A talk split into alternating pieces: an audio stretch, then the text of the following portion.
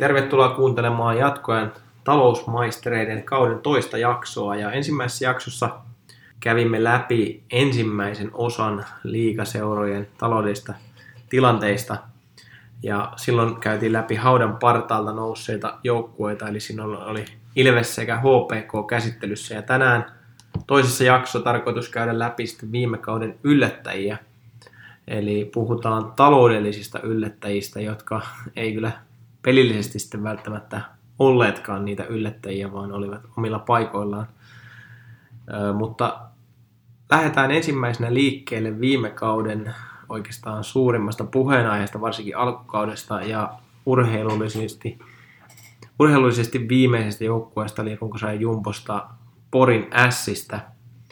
Sarjan selvä Jumbo, mutta taloudellisesti kuitenkin kausi päättyi plusmerkkiseen tulokseen. Matti, miten tämä voi olla edes mahdollista? Ässien kirpputori toimi. Kaikki meni kaupaksi, mitä hyllylle oli laitettu, ja sitä kautta sitten niinku saatiin tulos käännettyä plussan puolelle. Ihan noin niinku yksinkertainen syy, että mikä sen yksiselitteisesti käänsi, niin siitä se löytyy. Joo, Ässien pelaaja tai kehitysjohtaja tittelillä taitaa olla Tommi Kerttulahan kertoi tuossa haastattelussa kevään aikana, että pelaajakaupoilla Ässät teki noin 400 000 euroa rahaa, ja kun voitto oli sitten 126 000 euroa, niin siitä voidaan päätellä, että se 400 000 euroa on ollut siinä se käänteen tekevä.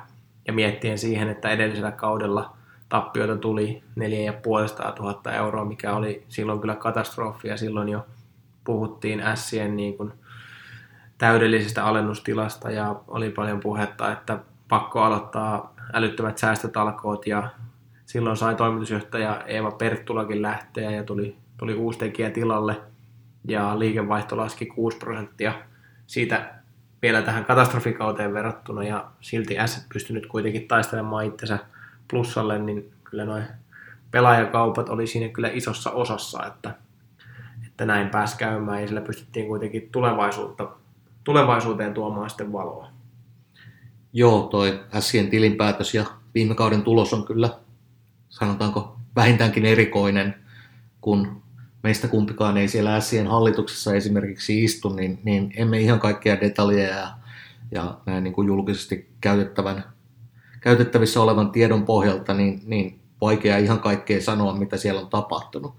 Mutta kun ajatellaan, että tuloksessa oli siis yli 570 000 euron tuloskäänne positiivisen suuntaan. Eli liiketulos parani siitä, että se oli lähes 500 000 plussalla, niin yli 120 tonnia sitten voiton puolelle. Siitä tulee jo niin kuin merkittävä käänne. Sitten ajatellaan, että samanaikaisesti kuitenkin yhtiön liikevaihto laski noin 3 500 000 euroa, josta päästään sitten siihen, että nyt oltaisiin niin kuin, tässä on 900 tonnin ikään kuin tuloskäänne. Ja siitä kuitenkin sitten ikään kuin nämä pelaajakaupat mainitut, niin selittävät vain sen 400 000 euroa. Niin olisiko niin kuin mielenkiintoista päästä hieman tarkemmin porautumaan niihin lukuihin kiinni. Joo, siellä on varmasti tehty säästötoimia, se on selvä, mutta siellä on myös varmaan sitten sille edelliselle kaudelle, mikä päättyi siihen katastrofaaliseen yli 400 000 euron tappioon, niin sinne on varmaan kyllä lapiolla lapattu kaikki, mitä sitten on niin kuin saatu myöskin rasittamasta tätä kautta, mikä nyt sitten päättyi. Toki sitä ei nyt tiedetä, mitä siellä on tapahtunut, mutta tämä voisi olla hyvä arvaus, että näin siinä on sitten käynyt. Joo, kirjanpidossa on tietysti tarkat säännöt siinä, että mitä pystyy tekemään ja mitenkä näitä eriä käsittelemään, mutta sitten kuitenkin niin kuin siellä on monenlaisia mahdollisuuksia, jolla sit niin kuin sekä kuluja että tuottoja voidaan ohjata ja kohdistaa eri tilikausille hieman riippuen siitä, että miltä sen tuloksen halutaan näyttävän. Ja Nyt ainakin ässät on saanut sen näyttämään sitten massiiviselta käänteeltä voiton puolelle, joskin tämän kirpputorin avustuksella. Joo, ja kyllähän siinä, kun miettii sitä viime kautta, mitä siinä oli kaikkia käänteitä, että alkukaus oli katastrofaalinen urheilullisesti ja sitten yhtäkkiä tuli nämä talousluvutkin julki ja sitten alettiin vaihtamaan toimitusjohtajaa jossain vaiheessa ja siinä oli niin kuin erilaista turbulenssia, sitten vaihdettiin valmentajaa ja kaikki niin kuin tehtiin tämmöinen, mitä pystyy, ja se viestintä oli hyvin negatiivista ja kaikki mikä liittyy Ässiin, niin tuntui hyvin negatiiviselta, niin se, että vaikka tämä nyt olisi tullut millä tavalla tämä plussa, niin kyllähän tämä kääntää kuitenkin positiiviseksi sitä suuntaa, ja nyt muutenkin se Ässien toiminta niin on merkittävästi uskottavampaa, mitä se oli esimerkiksi viime marras-joulukuun aikoihin, että siellä on toivoa tulevaisuudelle aika paljon saatu nyt lisättyä tässä lyhyessäkin ajassa. Näinkin se voi nähdä. Ehkä itse sanoisin, että se täysin riehuva tulipalo on nyt saatu sammutettua ja se enää hieman kytee. Kyllä, toi on hyvin sanottu itse asiassa, että se pitää paikkaansa. Ja kyllähän se on selvää, että ei ässät kuivilla ole missään nimessä, että ei se kestä kyllä tippumista samoihin lukemiin, mitä viime kaudella sitten oli, tai edellisellä tilikaudella. Eli kyllähän tämä taistelu on ja kulukuri on varmasti edelleen kova, ja näkyyhän se toki tuossa joukkuessakin, että ei se nimekäs ole liikaan, ja siellä pitää kyllä selin ottaa kaikki irti siitä joukkueesta, joskin kehitysjohtaja Kerttula on myös kyllä tehnyt hyvää työtä siinä mielessä, että saanut kuitenkin pienellä budjetilla niin ihan näppärän nipun kuitenkin luotua jostakin, mutta se että ei Ässillä kyllä varaa ole siihen, että kausi lähti samalla tavalla liikkeelle kuin viimeksi tai tulisi samanlainen tilanne. Joo, ja kuten edellisessä jaksossa Ilveksen ja HPK:n osalta juteltiin, että se perusta ei ihan niin kuin pelkkää täyttä betonia ole ollut, ja sitä tarvii yhäkin niin kuin entistään vahvistaa. Niin Ässien kohdalla se tilanne oli, että mestaruuden jälkeen, mestaruuskausi ja ikään kuin sen jälkimainingit, niin saatiin niin kuin erittäin hienosti vakautettua tilannetta. Oli sitä niin kuin pahan päivän varaa siellä. Mutta nyt voidaan todeta, että se kaikki pahan päivän varaa on syöty. Se jääkaapissa ei näy enää mitään muuta kuin pelkkä valo. Ja ollaan niin kuin yhä siellä punaisen puolella. Mutta niin kuin tuossa mietit, niin kuitenkin, että sieltä on nyt saatu se käänne aikaiseksi.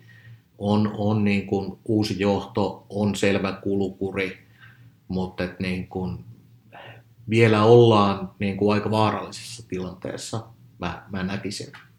Joo, tämä on mun mielestä itse asiassa aika samanlainen, jos miettii viime jakso tosiaan Ilvestä käytiin silloin läpi, niin vähän samankaltainen tilanne, mikä Ilveksellä oli siinä, eli lähdettiin oikeaan suuntaan, mutta matkaa on vielä hyvin alussa ja Ilves on päässyt jatkamaan sitä matkaa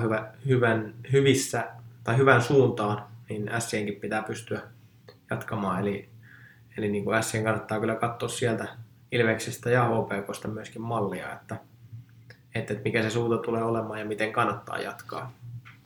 Joo, ja täytyy pitää se kulukuri, mutta niin kuin pelkästään säästämällä itseään ei tietysti niin kuin nosta nousuun. Mutta niin kun porilaisten saappaissa itse olisin tällä hetkellä kuitenkin niin kun se varovaisuus olisi se, mitä niin kun tämänhetkisessä tilanteessa painottaisi. Ehkä niin kun seuran sisäisesti, ulkoisesti on ehkä sitten mukavampi maalata hieman valoisampaa kuvaa. Ja juuri sitä, että niin kun se käänne on jo nyt nähty, pohjalla on käyty, tästä on nyt ollaan jo menossa ylöspäin. Joo, porilainen kansanluonne niin ei myöskään anna siihen edellytyksiä, että lähdetään nöyristelemään, että Että siellä pitääkin vähän viestinnässä ja muussa olla sitä rosoisuutta mukana. Ja sitten jos nyt hypätään pois sieltä Jumpon paikalta viime vuonna ja lähdetään miettimään muita yllättäjäjoukkueita, niin Ässät myi kaiken, mikä irti lähti, niin meillä on toisena joukkueena tässä kategoriassa sitten päinvastainen tekijä, eli Kouvolan KK, joka teki kyllä liigahistoriassa harvinaisen ja kovan liikkeen siinä mielessä, että playoff-viiva alkoi olla karannut siinä siirtorajalla jo liian kauas, niin siitä huolimatta ei myyty tähtipelaajia. Eli esimerkiksi pistepörssin voittaja Malte Ströval näki sitten ihan kevään ja kesäloman alun Kouvolassa, mikä oli sitten kova päätös. Ja siinä mielessä KK myöskin teki yllätyksen, että plusmerkkinen tulos ja liikevaihto oli seuran historian kaikkien oikein suurin. Eli positiivisen mietittiin silloin ensimmäisissä jaksoissa, taisi olla itse asiassa ensimmäinen jakso, mikä tehtiin. Puhuttiin silloin näistä siirtorajasta ja tyhjennysmyynneistä, niin silloin puhuttiin, että jännä nähdä, mitä KK:ssa tulee tapahtumaan, kun ei lähdetty myymään. Niin nyt se tiedetään, että voittoa tuli 45 000 € tilikaudelta. Joo, ja Kouvolassa saatiin ensimmäistä kertaa historiassa se liikevaihto tosiaan hilattua yli 5 miljoonan, eli se oli noin 5,1 miljoonaa sitten viime kaudella, ja tietysti siinä ollaan nyt niin kuin muitakin niin kuin täällä peräpään seuroja sitten noin miljoona jäljessä ja keskikastia 2 miljoonaa ja kärki sitten huitelee tietysti ihan lähes kaksinkertaisilla luvuilla, eli paljon on tietysti niin kuin KK:lla vielä matkaa sinne. Ja tosiaan se, että pystyttiin siitä huolimatta, että nyt varsinaisesti niin kuin erityistä urheilullista menestystä odotuksiin nähden ei tullut. Oltiin ehkä niin kuin korkeintaan siellä odotusten tasolla. Kyllä. Ja että niin kuin omassa myynnissä, katsojatuotoissa, näissä missään nyt ei niin kuin erityistä onnistumista tullut.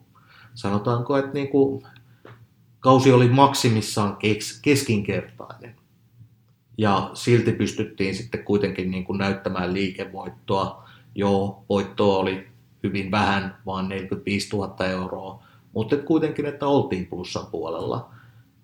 Ikään kuin seura ei välttämättä kestä sitä, että tulisi niin kuin katastrofikausia, mutta että tällaisella niin kuin keskinkertainen miinus kaudellakin sit niin kuin pystytään pitämään pääpinnalla, niin se on ihan hyvä merkki.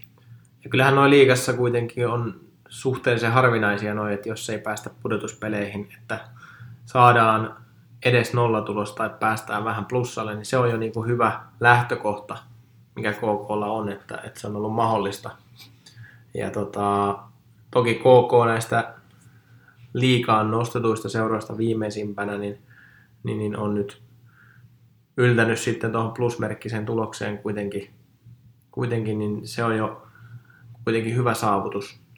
Ja useampana vuonna myöskin tullut sitä plusmerkkistä tulosta nyt putkeen, että siinä mielessä KK:lla niin on vähän valoa siellä ainakin tulevaisuudessa myöskin näkyvillä. Joo, ja se on ihan hyvä, että on valoa näkyvillä ikään kuin näiden uusien liigaseurojen kohdalla, niin se taloudellinen tilanne ei välttämättä ihan helpolla kestäisi sitä, että tulee tosi katastrofikausia, merkittäviä tappioita. Eli kun näille kullekin uudelle liigaseuralle on sitten langennut maksettavaksi joskin useiden vuosien aikana, niin liigaosakkeen hinta, joka niin kuin nykyisellään sitten huitelee siellä noin 1,8 miljoonan euron paikkeilla. Se ei tietysti vaikuta niin kuin seuran tilinpäätökseen tuloksen osalta, mutta se vaikuttaa ikään kuin ajatellaan sitten niin kuin kassavirtaa ja velanmaksukykyä ja velan saantikykyä. Eli kaikki nämä seurathan joutuu käyttämään siihen liigaosakkeen hintaan ja sen hinnan maksuun niin velkarahaa, ja jos sitten samanaikaisesti jouduttaisiin velkarahalla paikkaamaan sen varsinaisen liiketoiminnan tekemiä tappioita, niin se voisi olla niin kuin todella paha kierre, johon jouduttaisiin, joka sitten saattaisi olla ihan jopa niin kuin kuolon kierre. Eli näiden täytyy pitää näiden uusien liigaseurojen kyllä sitten niin kuin kukkaron nyörit tarkkana ja tiukalla ja pitää huoli siitä, että liikevaihto vähintäänkin pysyy ennallaan tai sitä saadaan kasvatettua, jotta sitten tämä jakso, kun ikään kuin joudutaan investoimaan siihen liigaosakkeeseen, vaikka se ei kuluna näy, niin kuitenkin sitten koetellaan kassavirtaa ja velkatilannetta, niin välttämättä nämä yhtiöt ei kestäisi sitä, että sitä velkaa ja tappiota tulisi niin kuin sen hetkisen tilanteen päälle. Joo, koko osalta sitä maksettavaa taitaa olla vielä vuosi jäljellä, eli ensi vuonna elokuussa taitaa olla se viimeinen hetki, kun KK:n osalta sitä maksettavaa liigaosakkeesta on.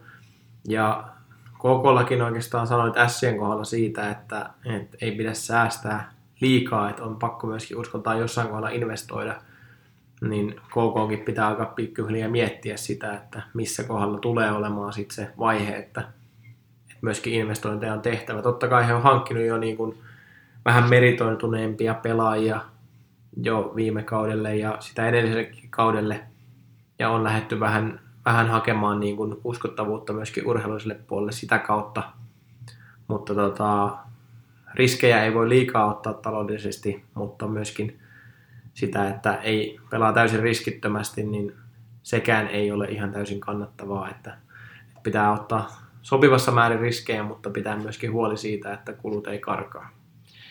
Joo, ja ikään kuin tilanne ei välttämättä nyt ole ihan niin kuin pelkkää kirkasta taivasta edessä Kouvolassakaan, mutta niin kuin tällaisia pieniä positiivisia signaaleja, jotka sitten niin kuin luo uskoa sekä niin kuin kannattajiin, katsojiin, kumppaneihin. Se, että ei tyhjennys myytykään, on tietynlainen niin kuin positiivinen signaali. Se, että tällaisellakin kaudella pystyttiin kasvattamaan liikevaihtoa, pystyttiin nostamaan tulos plussalle, että ollaan niin kuin tällaisessa tilanteessa, niin se niin kuin luo uskoa, ja sen uskon ja positiivisen kierteen kautta taas sitten niin kuin pystytään sitä taloustilannettakin mahdollisesti tulevaisuudessa parantamaan. Joo, ja toi on just jännä nähdä tulevaisuudessa myöskin, että miten muut joukkueet suhtautuu tähän. Onko siinä niin kuin katsottu se, että kun KK ei niitä myyntejä sitten tehnyt ja siitä huolimatta pääsivät plussalle ja sai sitä liikevaihtoa kasvatettua, niin mikä on sitten muiden seurojen vastine siihen? Toki me ollaan tänään käyty läpi myös S:t, joka sitten pelasti oman taloutensa viime kaudella sillä. Eli on kaksi erilaista vaihtoehtoa, ja molemmat on näyttänyt viime kaudella toimivan kyllä. Ja jos Kouvolassa niin kun nyt on pientä positiivista virettä, niin kuten tuossa aiemmin totesit, niin jossain vaiheessa pitää pikkasen, ei välttämättä ottaa niin kun riskejä, mutta kuitenkin niin kun lähteä viemään sitä hommaa eteenpäin. Et se on ihan varmaa, että niin kun talouspuolellakin hommat lähtee alamäkeen, jos KK jumittuu pysyvästi pelaamaan sinne tästä NS-liigamestiksen mestaruudesta, eli siitä, että kuka pääsee olemaan kolmanneksi viimeinen sarjassa. Et jos se niin kuin jämähtää siihen kategoriaan, niin uskon, että on hyvin vaikea kasvattaa liikevaihtoa, vaan pikemminkin joudutaan tosissaan tappelemaan siitä, että saadaan pidettyä se liikevaihto sillä tasolla. Ja siinä tilanteessa sitten taas niin kuin ollaan pian, se voitto kääntyy tappioksi. Kyllä. Ja sitten kun ennestäänkään sitä puskuria ei Kouvolassakaan ole, että varaa olisi niin kuin tappiollisia kausia tehdä hirveästi, niin se on tietysti niin kuin se kehnompi skenaario. Mutta tällä hetkellä kuitenkin niin kuin tiettyä positiivista virettä siellä on havaittavissa. Kyllä. Sitten kolmas joukkue, minkä me ollaan nostettu tähän yllättäjät-kategoriaan, niin tulee Savonmaalta ja Kuopiosta, eli Kalpa, joka jäi viime kaudella liigassa pudotuspelien ulkopuolelle. Kausi oli siinä mielessä pettymys, mutta taloudellisesti Kalpa teki kuitenkin ison voiton, mikä on aika merkittävä siinä mielessä, että pudotuspelit jäi tosiaankin haaveeksi. Ja Kalpallahan tämä trendi on ollut erittäin positiivinen taloudellisesti jo useamman vuoden ajan, eli 3 viime vuotta niin on tuottanut jo 1,5 miljoonaa plussaa seuralle. Niin Kuopiossa on varmasti taloudellisesti aihetta kyllä hymyilyyn. Joo, toisaalta niin kun tilannehan näyttää siltä, että Kalpa olisi ikään kuin taloudellisten suoriutujien osalta niin kuin vahvasti siellä mitalikolmikossa. Eli Kalpan taloudessahan tapahtui finaalikeväänä erittäin vahva käänne, eli liikevaihto kasvoi sinä vuonna noin 1 miljoonalla eurolla. Aiemmin selvästi tappiollinen tulos, eli edellisinä kausina oli tehty lähes sitä 0,5 miljoonaa tappiota. Tilanne vaikutti niin kuin talouden puolelta hyvin heikolta. Niin finaalikeväänä sitten tämä 1 miljoonan lisääntynyt liikevaihto tuli käytännössä kokonaan viivan päälle. Eli saatiin sitten liikevoittoa 0,5 miljoonaa. Se liikevaihdon taso on sitten näillä seuraavinakin kausina pidetty lähes siellä samoilla finaalikevään tasoilla. Eli pystytty ikään kuin siitä kaikki mestaruuden jälkeiset mahdolliset liikkuvat eurot nappaamaan kiinni. Pystytty tekemään niin kuin 3 kautta vahvasti voittoa. Kyllä. Mutta sitten kun poraudutaan hieman syvemmälle tuonne viime kauden tulokseen, niin nähdään, että se välttämättä ei nyt niin kuin orgaanisesti ajateltuna ollutkaan ihan niin nappikausi kuin miltä se näyttää. Joo, Kalpa itse nosti myöskin nämä tärkeät asiat, mitkä oli tämän viime kauden hyvän tuloksen taustalla niin julki. Eli siellä oli NHL-korvaukset, mistä on jo aiemmin puhuttu. Ilves HPK-jaksossa oli niistä puhetta. Eli siellä oli useampi pelaaja, kestä niitä tuli Juuso Riikola 4 kautta.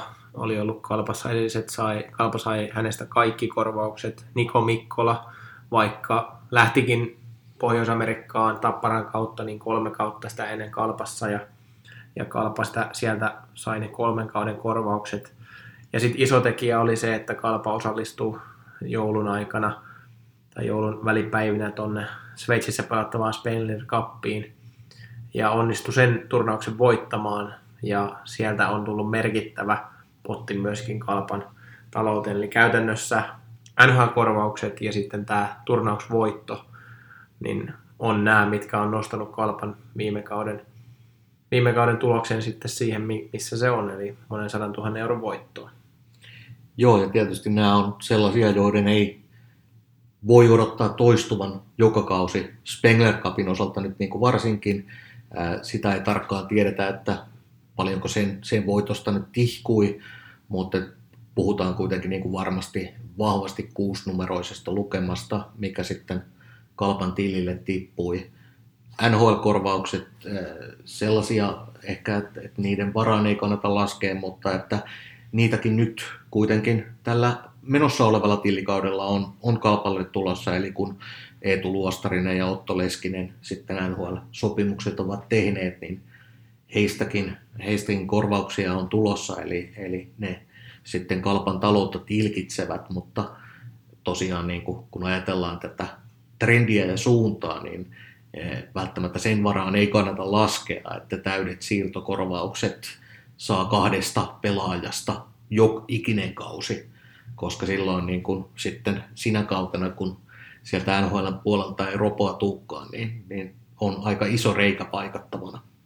Ja kyllähän Kalpalla viime vuonna niin urheilullinen tavoite meni pieleen siinä mielessä, että pudotuspelit oli totta kai Kuopiossa tavoitteena ja niistä jäätiin, ja jos nyt otetaan pois nämä tämmöiset niin sanotut kertaerät, mitä tässä nyt on ollut, eli tämä turnausvoitto ja NHL-korvaukset, mitä ei voi niin kuin budjetoida joka kaudelle, niin voisi olettaa, että Kalpa olisi aikalailla 0 tulokseen päätynyt siinä vaiheessa, mikä taas niin kuin KK kohdallakin sanoin, niin se on liigassa kuitenkin ihan hyvä tulos siinä vaiheessa, jos et pudotuspeleihin pääse, ja varsinkaan Kalpan kohdalla, kun Kalpa on ollut jo pudotuspeleissä ja menestynytkin siellä, niin siellä on kuitenkin varmaan jo vähän oletettu, että me ollaan aika lailla niin kuin vakiokävijä pudotuspeleissä.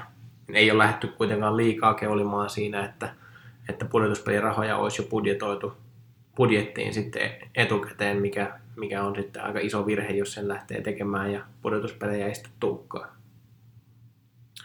Joo, ja se on niin kuin, Kalpalla on tietysti hyvä tilanne siinä mielessä, että nyt niin kuin 3 edeltävää tilinpäätöstä on näyttäneet hyvin vahvasti voittoa, yhteensä noin 1,5 miljoonaa euroa.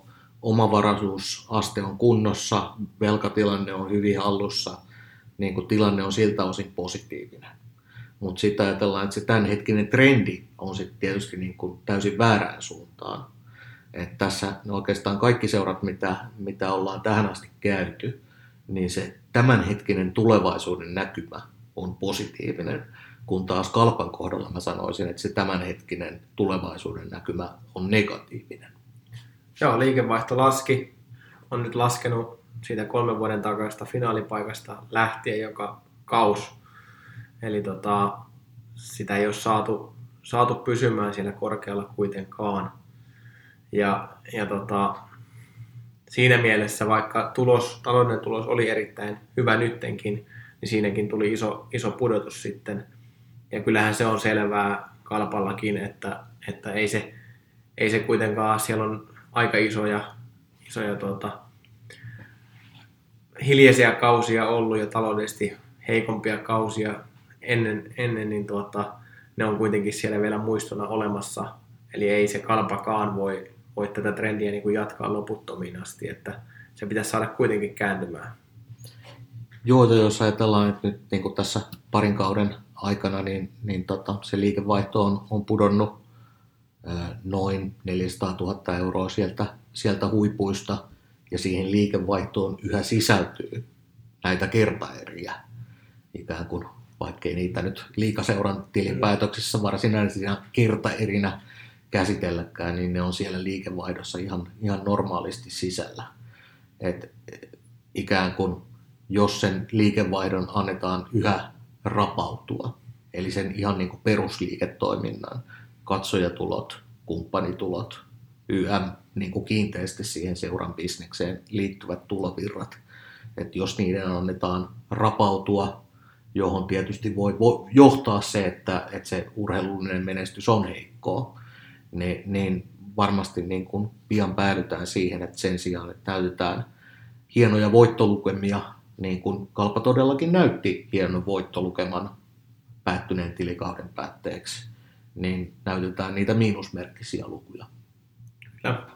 Eli kyllä Kalpan pitää huoli siitä, että ei mukavoidu liikaa ja pitää huolen siitä, että tämä tilanne ei kuitenkaan ole pysyvä ja tämä ei ole Kuopiossakaan jatkunut kuin suhteellisen lyhyen aikaa, niin kuin nyt kaikilla oikeastaan näistä seuroista, mitä ollaan puhuttu, niin vaikka nyt on ollut positiivista, niin siellä on ollut hankalia vaiheita lähimenneisyydessäkin, niin ei voi unohtaa sitä ja ei voi niin kuin jättää sitä jokapäiväistä työtä tekemättä ja kehittää sitä koko ajan, eli ei ole varaa jäädä laakereilleen kyllä makailemaan.